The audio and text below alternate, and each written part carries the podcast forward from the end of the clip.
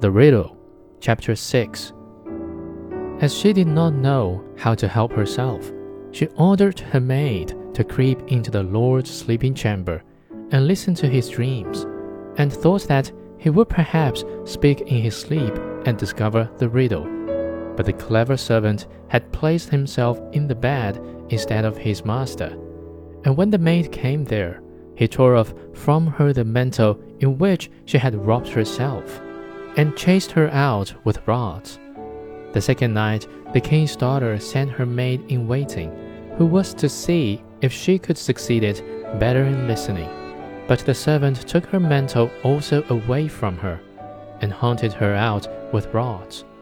Now the master believed himself safe for the third night, and lay down in his own bed. Then came the princess herself, and she had put on a misty gray mantle, and she seated herself near him.